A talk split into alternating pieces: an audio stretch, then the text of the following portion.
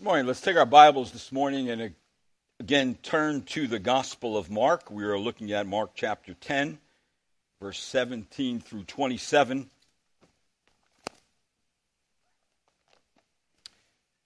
Of course, uh, the most profitable way that you look uh, study the Scripture is if you are following along with me in your Bibles and uh, looking at the passages uh, along with me so you're making sure that I'm not saying things that are not there. All right? And then you're learning also. But as we come to this passage of Scripture, I was doing, um, just thinking about what is being said here. Uh, this is about the rich young ruler, as it's called. And um, I looked up some articles on, um, actually, one man wrote named Chris Chris York, who wrote an op ed piece on the horror of lottery stories. In fact, I was amazed to find out that um, they actually have Lottery Winners Anonymous because of how money, wealth, has actually destroyed people. Uh, and some of the people wrote uh, actually, Chris York said, We all dream of winning the lottery. Of course, we, as Christians, we, we shouldn't be playing the lottery. Uh, we need to trust God for those kind of things. But he says that uh, you think that there's no more debt, there's endless holidays, and a ridiculous, large, and unwarranted collection of whatever takes your fancy. And he says, But one winner said, Everybody dreams of winning money, but nobody realizes the nightmares that come out of the woodwork or the problems. And so he cites some stories from California to Pennsylvania to Texas to New Jersey. And he said one story he wrote, uh, he said, now, now there is a story of uh, justice, actually, he called it karmic justice, uh, where in 1996, Denise Rossi won 1.3 million on the California lottery. Instead of informing her husband of 25 years, Thomas, she applied for divorce instead. Denise then kept her winning secret during the entire court proceedings. Three years later, though, the truth came out and the court ruled that she had violated the state asset disclosure law. Her punishment she was to or- be ordered to pay every single penny of her winnings to her ex husband. Then, of course, William Bud Post won 16.2 million in a Pennsylvania lottery in 1998, which is about, as he said, everything started to go wrong. First, all uh, a former girlfriend sued him for a share of the winnings, and then his brother hired a hitman to kill him. He didn't. It didn't help matters when he fired a shotgun at a man who was trying to collect a debt. And then, of course, everything rapidly deteriorated, and Post died broke in 2006. And then, even right here in New Jersey, uh, Evelyn Adams hit the jackpot in 1985 and 86, bagging a total of 5.4 million. Fast forward 20 years, though, and she was living in a trailer, completely broke. And then um, Abraham Shakespeare won 17 million, a lump sum in 2006 at the age of 40. He was deluged by people asking for financial help, and he couldn't say no to them. Even when he bought a new home, he had the homeless live in his home, and then he met a woman named uh, Doris Donegan called Dee Dee, and she soon uh, met him and started going with him. And then Shakespeare all of, all of a sudden disappeared his body was found under a slab behind a home owned by D.D. Moore, shot two times. Moore was convicted of first degree murder and sentenced to life in prison. And then one last one. happened in Tex, Texas. Billy Bob Harrell won 31 million on a Texas lotto, and at first he thought his problems were over. He quit his job, gave as much money as he, he could to help the poor and the needy, and eventually he became more and more hassled by people demanding money from him, having to change his phone number several times. The pressure of this combined with separating from his wife were just too much for him, and he was found dead by his son with a self inflicted head wound just two years after his winning. Now, all these stories conclude with really a sad ending. But the one recorded right here in our text this morning is sadder than all of them. Because this man let slip away eternal treasure for temporal wealth. So, this morning I want you to take a look at the man in our story who rejected the key to eternal life for earthly riches. And that's where we're at today in Mark chapter 10, verse number 17 onward. And before I go there, let's pray. Lord, this morning, as we look at the Word of God, we realize that in it, Lord, is contained the wisdom that comes from above. It is not tainted with earthly wisdom. And so, Lord, it is your truth. Lord, help us today to take it to heart. Help us to put ourselves in this equation. And Lord, I pray that we would be cautioned by it. And that at the end, Lord, we would actually turn and be thankful for all that you have given to us and be content with the lot that you have placed us in in this world. So, Lord, let us learn the key to eternal life today. In Christ's name, amen. So let us look first at Jesus' inquirer in verse number 17 of chapter 10 of Mark. It says, As he was setting out on a journey, a man ran up to him and knelt before him and asked him, Good teacher, what shall I do to inherit eternal life? Now, the Gospel of Luke tells us that this man was a ruler. He was a ruler in the synagogue, an official that manages the affairs of the local synagogue.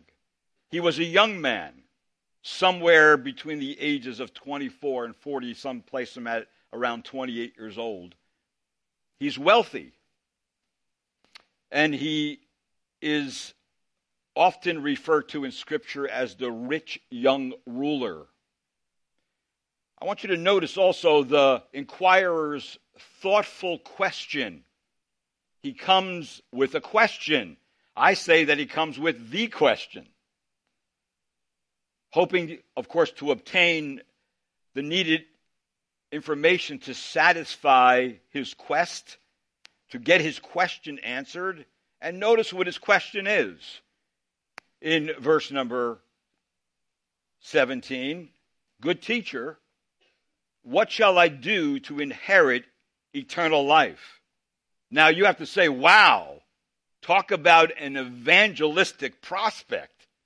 Don't you want people walking up to you saying, Excuse me, uh, I have a question for you. Uh, what shall I do to inherit eternal life? To any Christian, that would be yes. Prayer is answered, right? This is, this is an easy one. Well, if we take a closer look at what the young man asks, and I want you to notice he is not asking how he may obtain eternal life. He's asking, What shall I do to inherit eternal life? In fact, the word inherit here, because of the context, could mean something that a person receives that is due them because of the good behavior or the good things they did to that person while in this life. That in the inheritance, they get something because of what they gave, what they did. So he thinks he's on the right path. He has been following the moral law with strict behavior and obedience. He is asking, What else must I do? That's key to the text. He has a knowing sense that he's missing something. But at the same time, he thinks he has the ability to reach the goal to inherit eternal life, and he sees the good teacher Jesus that possibly he can tell me what else I need to do. The young man wants eternal life, and he thinks he can obtain it by doing something else, by doing something good. This young man is really an analogous to many young men who have come after him expressing similar uneasiness. For example, here's a, a, take a young man who has it all together. He has degrees from the right places. Uh, he's on a, a track to be a partner in a company, and he's already made millions by the age of 28. Yet to his surprise, he finds himself seeking out gurus and rabbis and religious teachers, asking them, Am I missing something? Do you know of anything I'm missing? I've accomplished a lot, but I sense that there is more, one more thing that I need to do. I'm willing to make some changes, so tell me what to do. Obviously, in many of these cases, wealth doesn't seem to satisfy the uneasy, uneasiness people have in their heart. There's a restlessness that's still going on there, no matter how much money that they obtain in this world. So, what is the inquirer's sincere attitude towards Jesus? Notice in verse number 17. He says, Good teacher, what shall I do to inherit eternal life? So his approach to Jesus seems admirable because he, because he comes eagerly, he comes respectfully, he comes with an attitude of great reverence for Jesus. And Jesus' reply to him in verse number 18 is this Jesus said to him, Why do you call me good? No one is good except God alone. Now, so Jesus is not saying here that he's not good, that he himself is not good. The word good is used in a common sense. And it can be applied to all kinds of people. See, our definition of goodness, in other words, is different. Depends on what context you're, you're looking at. People say, well, he's a good person. Well, why is he good? Because he gives to the poor. Or he's a good person. Why? He's good because he is good to his family. So if we co- apply the common sense goodness to Jesus, that would be a cheap application to him. It would not fit him.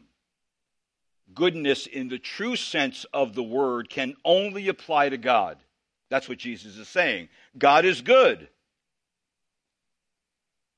God is the very source of life and salvation. God is the standard of what one who is truly good would be. Understood in this way, Jesus is actually affirming his deity. Just in my Bible reading this past week, I ran across Psalm 136, verse 1, and it simply says this Give thanks to the Lord, for he is good. Right? And matter of fact, whole Psalms are given to the very character of God's goodness. In fact, when we grow in respect to our salvation in Peter, we are to grow to the point where we see the goodness of God in our life. It's the goodness of God that brings someone to repentance. So it's all over the place. It applies to God very nicely, but when we switch it over to humans, the definition becomes dubious. Now,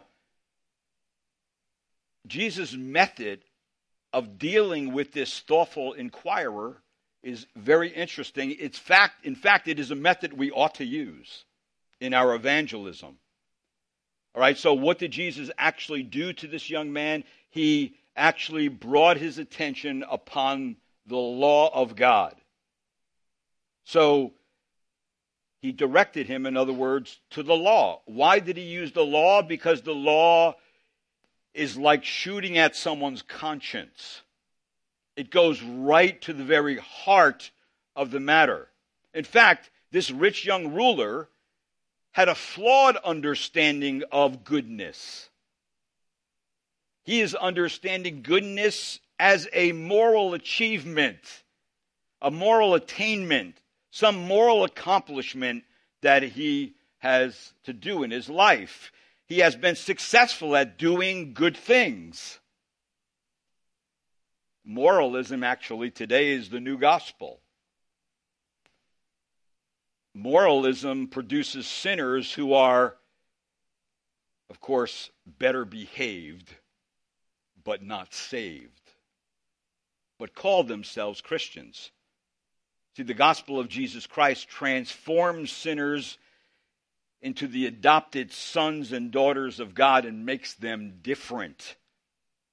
The church then must never evade or accommodate or revise or hide the law of God because it is the law of God that shows us our sin. It is the law of God that makes our inadequacy, and our righteousness lacking before a holy God. So Jesus starts with the law, and he does that for this reason in order to lead that person to the gospel. And so look what he says in verse number 19. This is what he says to the young man Look, you know the commandments. He already knows, the man knows the commandments. So Jesus wants this young man, this successful, wealthy man, to have a real understanding of the purpose of the law. So Jesus cites five negative commandments and one positive commandment for a total of six commandments from the second tablet of the law. Remember, there was two tablets the first tablet and the second tablet. The first tablet was more directed towards God and worshiping Him, and the second was more about the sins of man that condemned them. All right, so by referring to several of the Ten Commandments, Jesus asks him some implicit questions. He says, You know the commandments. So what does he do? He starts out in verse number 19 and he says, Do not murder. That's commandment number six. But if you think about that commandment, he's asking here, Have you ever not only killed somebody, but have you ever been angry with anyone? Because murder starts in the heart with anger. And then commandments seven do not, do not commit adultery. All right? Have you ever looked on a woman to lust after her? Have you ever done that? And then in commandment number eight, do not steal. Have you ever stolen anything? Even petty theft.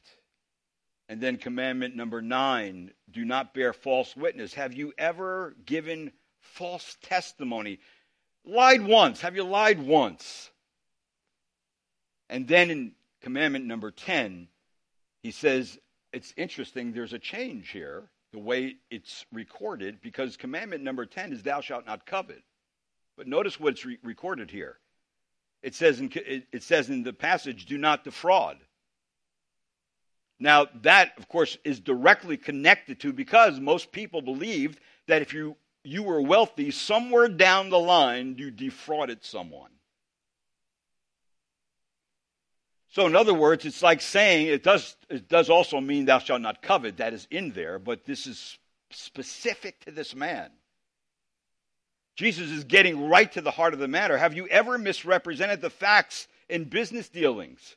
Have you ever taken from people things that are by right theirs. Have you ever had a jealous desi- desire for what is not yours? And then, of course, he gives a positive command, and it's commandment number five honor your father and mother. Have you always obeyed and respected your parents? So he lays it out before him. And so the law is designed to expose the man to himself and to his deficiencies. That's what the law does to all of us. All right? When the law is applied to us, we can't get away from on the law because everybody is guilty of something. And that's exactly why God designed it that way. But I want you to notice in verse number 20, after he lays out the commandments to him, the response of the man, he said to him, Teacher, I have kept all these things from my youth up. Would you say there's a problem in that statement? Well, I don't think the man thought there was a problem in that statement because that's exactly what he's been doing since he's been a kid. He heard the law. He said, okay, I'm supposed to obey the law. I'm supposed to keep the law. So that's what I'm going to do. But what happened is that, as it happens to many of us, he got caught on just one side of the law. See, the young man is sure that he has kept these from his youth, but what he did not see is that he was actually establish, establishing himself as a self righteous person. And he thought in his mind, God is satisfied and God is pleased with what I'm doing. Now, just think for a moment. Just think for a moment. This young man is outwardly an exemplary young man. He could easily be praised or taken as an example by others. Employers are looking for men just like him moral, religious, a proud son, a leader among the gathered assembly, a wealthy person in the community that can help out. Who wouldn't like a young man with these qualities to marry their daughter? Or to be an employee in their business? Or to be an elder and deacon in their church?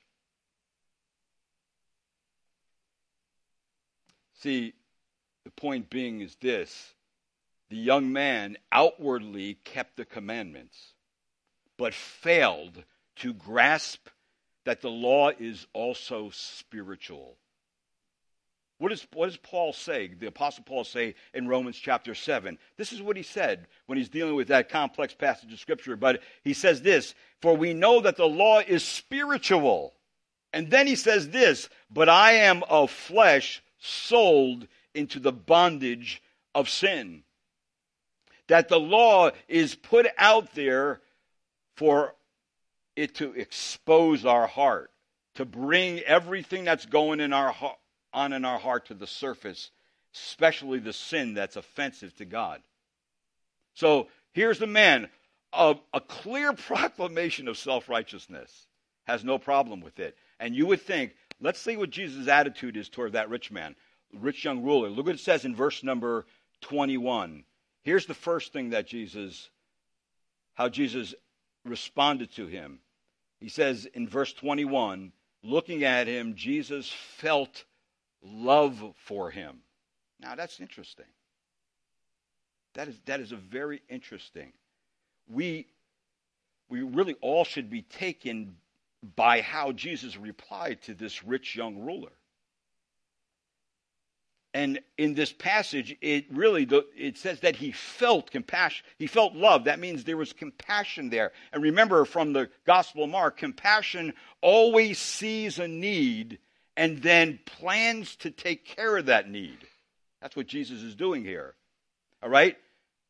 There actually are several words in the Koine New Testament Greek uh, that could be translated with the word love. However, the term used here is a word that we've often heard before, agapato, agapao, or agape, which means a divine love or a godly love. So, in other words, Jesus is expressing towards this man a divine, godly love.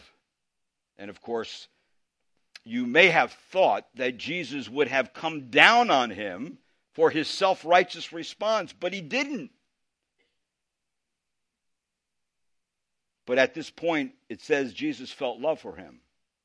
It's in a similar way, Paul says in the epistle to the Romans, in Romans 5 8, but God demonstrates his own love toward us that while we were yet sinners, Christ died for us. It's interesting that God's love is most clearly demonstrated at the point of our sinfulness and our ungodliness and our unholiness, and usually under the shadow of the cross, the cross being the greatest demonstration of God's love to humanity, that He died in their place for their sin, not for His own.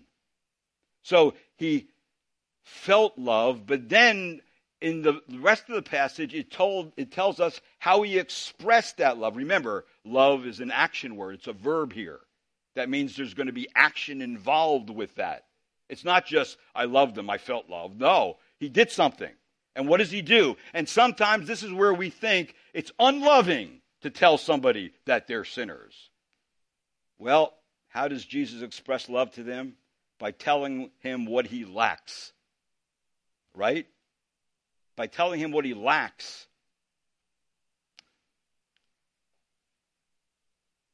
By telling him what he must do, because that's what he wanted. So, what he does is he applies the law to expose his sin. God applies, the love of God applies the law. And after he had done what was required, then he will prove it by following Christ.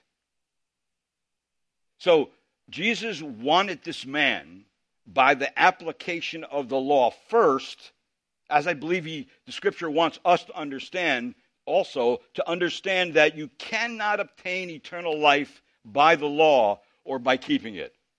All right? You can't do it.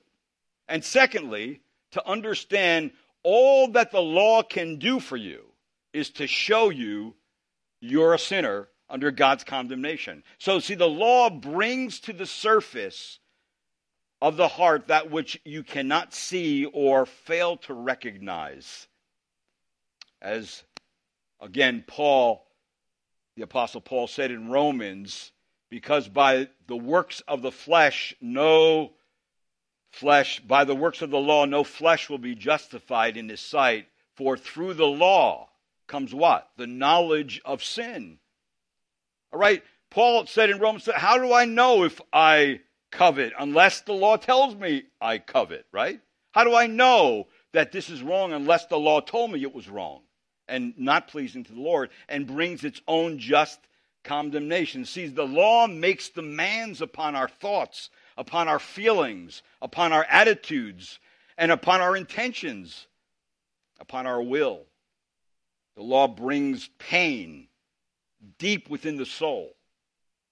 The law places its weight on the most darling sins of the heart. Don't we have darling sins? We have sins that are secret and we cherish, we, we like them. We don't even let other people know about them. It's only our private little thing. And we think that as long as we do something in private, we don't hurt anybody else. Wrong. Because we're already offending God. All sin offends God. Whether it's actually lived out or just thought, it's still sin before God. So, in other words, Jesus in love places his finger on the rich man's most darling sin and applies a spiritual application from the Ten Commandments, specifically saying to him, You shall not covet, and of course, recorded here in the scripture, do not defraud. So, Jesus applies really four imperatives to bring the man's heart and what's going on in it to the surface. Because if you notice in verse 21, it says this Looking at him, Jesus felt love for him and said to him, One thing you lack. And this is what he says all imperatives. Go and sell. It's a command. All, your possess, all you possess. Secondly,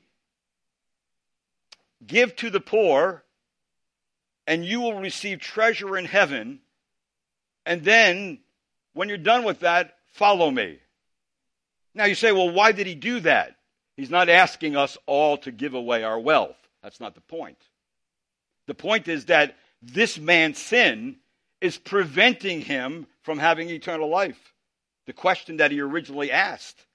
So Jesus is taking practically the law and applying it to that one sin, the sin that's really preventing him from going forward.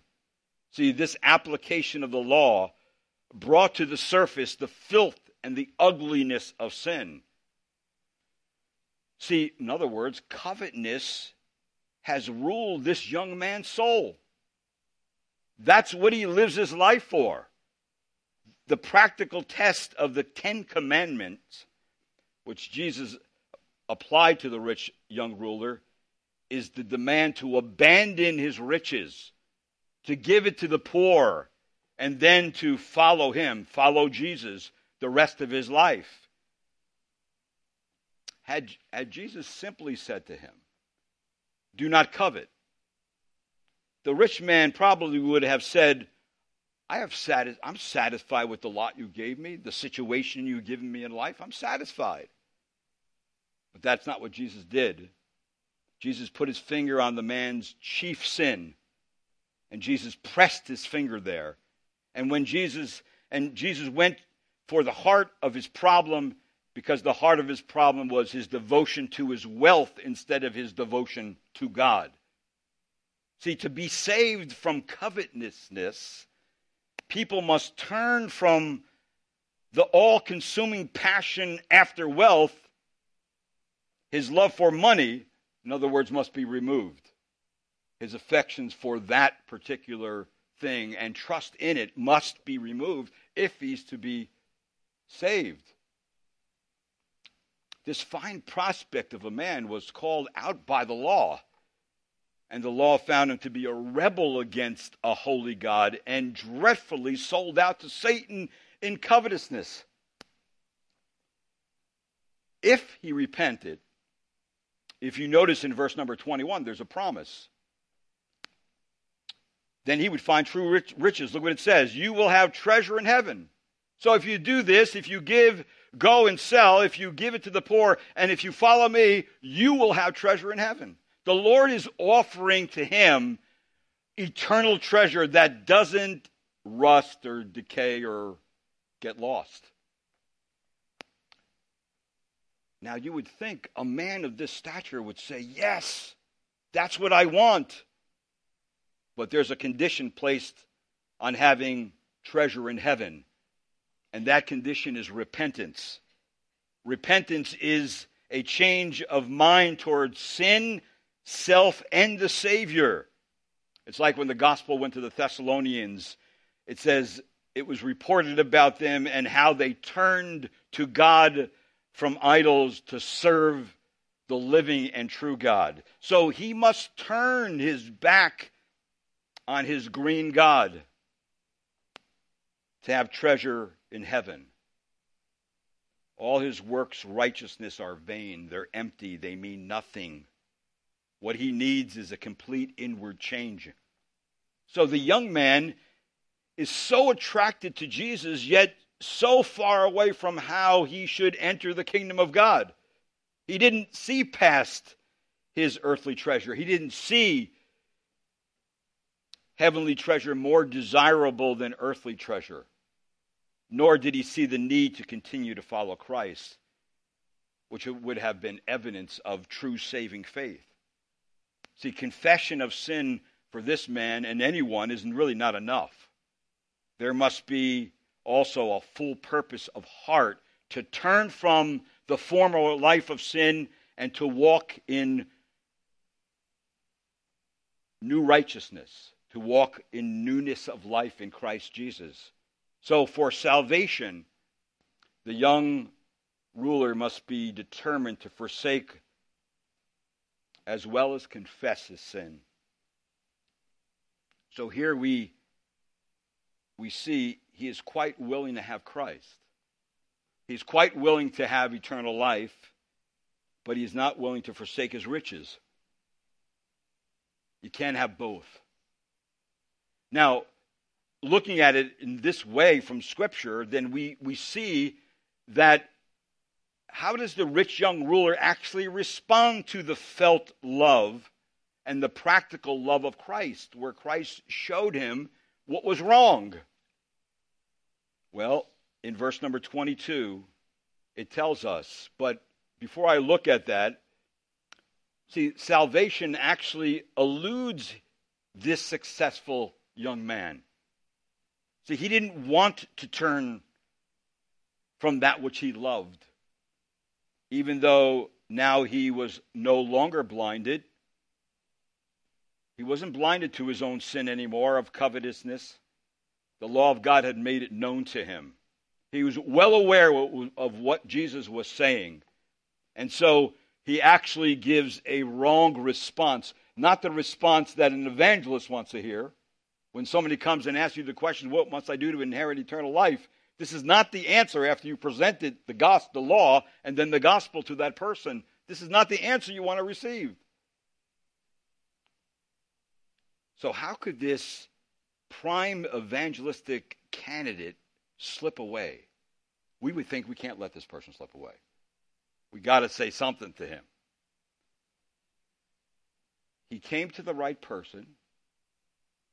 He came with the right question. How do I, I inherit eternal life? So, but he got it. And look at the response to Jesus' application of the law, verse number 22. But as these word, but at these words, he was saddened and he went away grieving, for he was one who owned much property. In other words, this man was extremely wealthy. He turned away from Jesus with a sad, gloomy, grieved heart. Jesus exposed what he really loved and worshiped. He loved his riches more than he loved God or his son. He was not only guilty of violation of the commandments, or spe- specifically commandment number 10, you shall not covet or you shall not defraud, he was also guilty of the first commandment, which is not even listed in our text you shall have no other gods before me. See, in other words, he was deficient in love for God. Therefore, guilty of breaking the whole law. And you know what James chapter 2, verse 10 says. And whoever keeps the whole law and yet stumbles in one point has become guilty of it all. That means nobody's going to get away. Nobody can slip out of that one. You're guilty, I'm guilty. Under the law, we are guilty, and under the law's condemnation, for the wages of sin is what? Death. Not only physical death, but spiritual death and eternal death if we don't believe in Christ. So he was deficient of the love of God, but he was also deficient in keeping all that the law depends. Everything that the law hangs on. What is that? Well, remember in Matthew 22, where it's a, a question was asked to Jesus, Teacher, what is the great commandment in the law? And he said to them, You shall love the Lord your God with all your heart, with all your soul, with all your mind. This is the great and foremost commandment. And the second, like it, you shall love your neighbor as yourself. On these two commandments depend the whole law and the prophets. See, so soon as a person walks away from God, they are also committing an eternal sin. That's the sin that is unpardonable. That's the sin in which the person can't be rescued unless, uh, of course, unless they have they have breath in their lungs and the blood still flowing through their veins. Then there's a possibility that the Spirit of God may convict them again. But see, when somebody walks away, see, our Lord was urging the young rich man to abandon his philosophy of life, but he did not. This goes to show one great obstacle of salvation in this world is the love of riches. Not riches themselves, but the love of them. And you don't need to be wealthy to love money. You can be poor as dirt and love money the whole life. Matter of fact, your whole motive of living is to get money, but you never got it. In Proverbs, it tells us that sometimes God allows people to be rich and not have the joy to enjoy the riches. And some people God allows to be poor and enjoy it because they're content with what the Creator had given them. So there's ample admonition in Scripture concerning the power money has to entrap us because all people have a secret longing for riches of some kind, don't they? Would you say that all people have a longing for riches of some kind in this life? I would say they do. Right? Oh, if I only won the lottery, if I only had this amount of money, I can do this and I can do that. And I would give to that person, of course. I would be but you know what? The richer people get, the less they give. That's a that's a proven fact.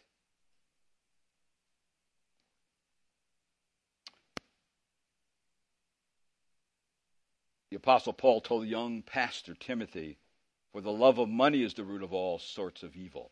And some, by longing for it, have wandered away from the faith and pierced themselves with many a pang. But flee these things, O you man of God, and pursue righteousness and godliness and faith and love and perseverance and gentleness. See, the same apostle also gave us a heads up to those who will live in the last days. Because those days that we live in now, full, filled with the foolish mindset of atheism and false teaching, people's affections are being pulled in all kinds of directions, and their affections are on certain objects. And one of the objects that men's affections are on is money wealth. For he says in Timothy, 2 Timothy 2 3 and 2 to 4, but it says, listen, for men will be lovers of self, lovers of money. And then he says they'll be lovers of pleasure rather than lovers of God. And then in the epistle of Hebrews, this is the counsel that's given to us in Hebrews 13:5, let your character be free from the love of money. Be content with what you have. For he himself has said, I will never desert you, nor will I ever forsake you. In other words, Christ is enough. He is our wealth. Well, in saying all that, the, the rich man walks away from Christ. He walks away because his love for his possessions and his wealth is he sees it as greater than what Christ offered him. And not only that, he missed Christ. He missed Christ as the one who is the one who gives wealth. And so now Jesus turns to his apostles, he turns to his disciples, and he has some comments about what just happened. And this is his comments, and I want you to notice first verse, uh, verses 23 to 27, he makes comments on the really the rich young ruler's response. And notice what he says. This is what he says to them. Listen, getting into the kingdom of God is harder than you think. That's what he says to his disciples. Look how he says it in verse 23. And Jesus, looking around, said to his disciples, How hard it will be for those who are wealthy to enter the kingdom of God. Now, the Lord did not deny the possibility that the rich person can be saved. Jesus simply said that it was difficult. And remember, the term kingdom of God refers to the present spiritual kingdom composed of the regenerate people of God when it's using the kingdom of God. Those who believed in Christ and have entered, who've seen the kingdom and who have entered the kingdom, right? and they have done it through Christ. They had to go through Christ. So salvation is very desirable. Eternal life is very desirable and it's necessary. But how difficult it is to obtain. Right? The difficulty really lies in the pride in people's hearts. They don't think they need it. They got their own plan. I'm doing all right. I'm fine. Your religion's just a crutch. You, you just go on. You're happy in your little thing. I got my little thing over here. All right? So it's pride that keeps them from it. The difficulty lies in the area of falling in line with God's way of saving us. See, salvation by grace as a free gift troubles us. That just seems too simple. Receive a free gift. I don't have to do anything for it. No work. Not to pay for nothing. See, it troubles sinful humanity. The difficulty lies in complying with God's terms of salvation. We don't believe it's true. We don't believe it's true that we can be saved, that we can have eternal life, that there's even a quality of life after this life. We don't believe it. People are very, getting very cynical in that area today, more than I've ever seen in my life. I just die like a common animal. This life is over. So enjoy as you can, and then you're dead. That's it. They, they forgot that they have a soul created in the image of God that lives for eternity. That's who they really are. And they're going to have to stand before God and, and, and give an account of their life. And God keeps accurate records. And the law is out there. The law is written in their hearts. They already know they've done things wrong. They have already know they sinned against the Creator. They know that without even reading the Bible or hearing the law. It's there. They have a conscience. Conscience is going to be part of how God judges us. The law of the conscience, the Word, Jesus Christ Himself are going to be the standard of judgment of all people. See, so the difficulty lies in the seeking and accepting such a salvation that God offers. There's, they think there's many ways to God. You have one, I have one. We all make it to the same place. The difficulty is in, in the power of sin and what sin delights in. And people think that salvation crucifies all the sinful, delightful desires that they would ever live out, which it does. But Paul says in Romans 8, verse 7, it does not, because the mindset on the flesh is hostile toward God for it does not subject itself to the law of God, for it is not even able to do so. And those who are in the flesh cannot please God. So he's saying to the disciples after the rich man walks away, listen, getting into the kingdom of God is harder than you think, but he goes one step further. And notice what he says in verse 24 and 25. And here's what he says to them in a nutshell getting into the kingdom of God is not just hard, it's impossible. It's impossible. It's impossible. Now, of course, remember, Mark is writing as if you're there and you're listening to Jesus.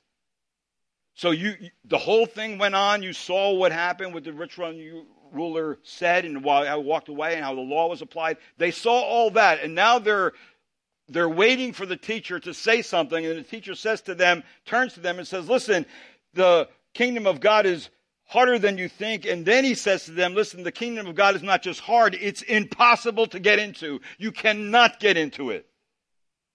Look what he says in verse number 24, and he gives an illustration and he says this, verse 24 and 25 The disciples were amazed at his words. But Jesus answered again and said to them, Children, that's a term of endearment. He's now really looking to them as his children. And he says, How hard it is to enter the kingdom of God. And then, verse number 25, he seals it and he says this It is easier for a camel to go through the eye of a needle than for a rich man to enter the kingdom of God. And believe me, Some people have said the eye of the needle is, is called the, you know, the needle gate where a camel couldn't fit through it. This is, this is a regular needle. The needles were bigger because they sewed uh, leather tents together. But obviously, a camel can't fit through the eye of a needle, right? In other words, it is impossible for a camel to go through the eye of a needle. In other words, getting into the kingdom of God is humanly an impossible mission. The rich man, even with all the resources of his wealth, cannot muster enough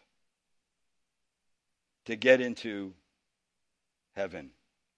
In other words, he can do nothing toward being saved or entering the kingdom of God. So the illustration of the camel is absolutely true. With men, this thing of being saved and entrance into the kingdom of God is impossible. You can do nothing for it. Man can do absolutely nothing toward his own salvation. Natural ability, if he had it, he cannot work for it. Not with wealth, he cannot buy it. Not works of charity, charity cannot gain him eternal life. Not moralism, can't try to be good enough to get into it. How much good can you be to be enter the kingdom of God? When God says in Romans, there's none good. No, not one. Not synergism. That means you cannot even cooperate with God for your salvation. In other words, we can do nothing. That's the point.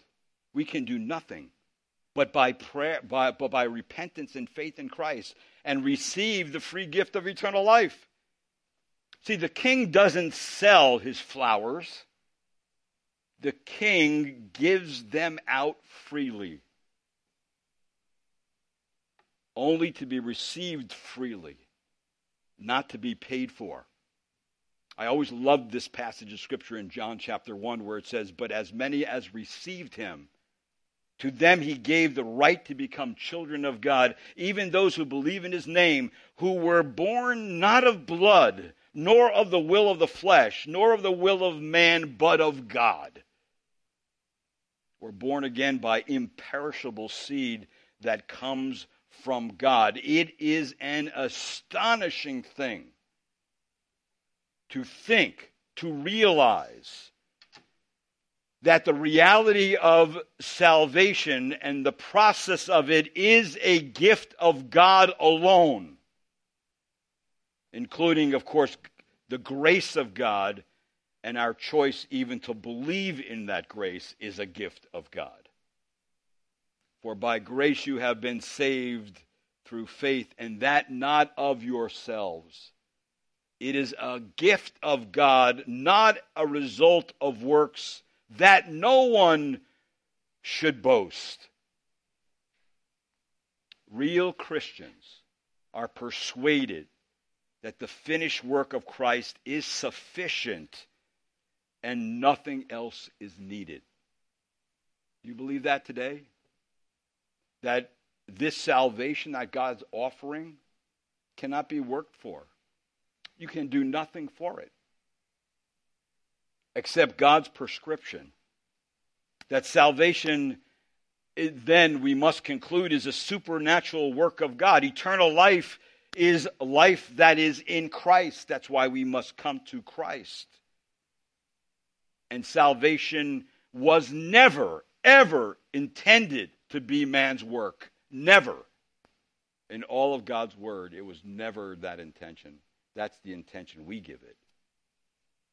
So, the key to eternal life is the miraculous intervention of God alone. That's the key. And that's what's said in verse 26 and 27. Notice what it says in Mark 10. In verse 26, it says, They were, they were even more astonished and said to him, Then who can be saved? That should be our question after what was said.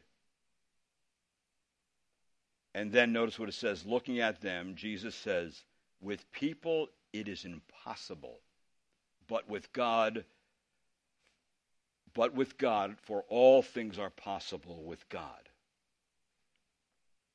See, God is the agent that makes what is impossible possible. And of course, we know that anyone who comes to Jesus Christ in repentance and faith, he will in no wise cast out because that's his remedy. That's his prescription on how we do come. So then, who can be saved? Certainly not those who neglect the means of salvation. Certainly not those who prefer other things before it and love other things before God. Certainly not those who think to attain it any other way than God's appointed way will get in. Who can be saved? Certainly those who have been appointed to it. Certainly those who do not neglect the means of salvation. Certainly those who desire his offer. Certainly those who do not prefer other things in its place. Certainly those who attain it the way God appointed it. Anybody who comes in that way can be saved. Because remember, the human obligation was to hear the gospel and obey the two imperatives that we started out with in Mark chapter 1. When the preaching of the gospel comes and that the time of the fulfillment of the kingdom of God is at hand, the Bible says there's two things repent and believe the gospel. Turn from your sin, turn from something, and turn to someone, and that is Jesus Christ. Hebrews tells us that he's able to save forever those who draw near to God through him. See, Christ is God, and consequently sovereign Lord over all things, and as such is the object of saving faith.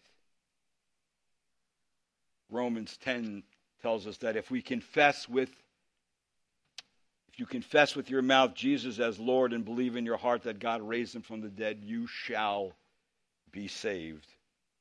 For with the heart man believes, resulting in righteousness. So, this scripture this morning really should do several things to us. Number one, it should humble us. Humble us to know that we can't offer anything to God to save us. Secondly, it should caution us. And caution us in this sense we should not rush to bring someone to faith if they don't know yet they sinned against God. And the only way to show them that is to present the law, to bring the law to press upon their hearts so they would know, oh, now that's why I need to be saved, is because I sinned against God who created me. See, un- unless they understand that, there's no salvation. What do you need to be saved for? You don't see your sin. So we should be cautioned how we talk to people about the gospel. But we should talk to people about the gospel. And then it should cause us to not walk away like the rich young ruler, sad, or like the people I mentioned in the beginning who had all this money, but all their life ended in tragedy and sadness. But we should walk away this morning rejoicing. For this reason, for the so great salvation that has been offered to us freely in Christ Jesus our Lord. That's why we should rejoice. We will have an eternal inheritance in Christ. And as it says in verse number 21, if you want to go back there, it says this You will have treasure in heaven. Come follow me. That's the promise that we have. If you come to Christ, you have treasure in heaven. You, you, don't believe it that you're the wealthiest people on this earth if you know Christ. Because you're joint heirs with him. What he owns, you own. That's hard to that's hard to wrap your mind around. I know I can't wrap my mind around it either. But it's nonetheless true because it says it in the Word of God. And then I want you to notice, and when I get there, but look at look at Matthew chapter 10 in verse number 30, it says this But that he will receive a hundred times as much now in the present age houses and brothers and sisters and mothers and children and farms, along with persecutions, and the age to come, eternal life. And then verse 31 But many who are first will be last, and last first. See, the promise there of the disciples asked the question, But Lord, we left family, we left houses, we left towns, we left everything. What about us? The Lord's saying, Don't worry about you. You got riches that you don't even know about. And I promise you that. You may be last now, but you'll be first in the kingdom of God. You may be poor now, but you'll be rich in the kingdom of God. And for one reason, because people just simply came to trust in Jesus Christ as their Lord and Savior, who died in their place, who rose again to give them eternal life, who defeated Satan in death, who's interceding for them right now on their behalf, and who promised that he's going to take us to be with him when we're absent from the body, we're present with the Lord, or we're going to actually be here when he comes. I don't know that. God does. But see, our, our futures are bright who know Christ. And so this is a tremendous passage of Scripture that should we should remember and think about often in our life, especially when we're tempted to think something can satisfy you more than God. And your affections go swinging in another direction.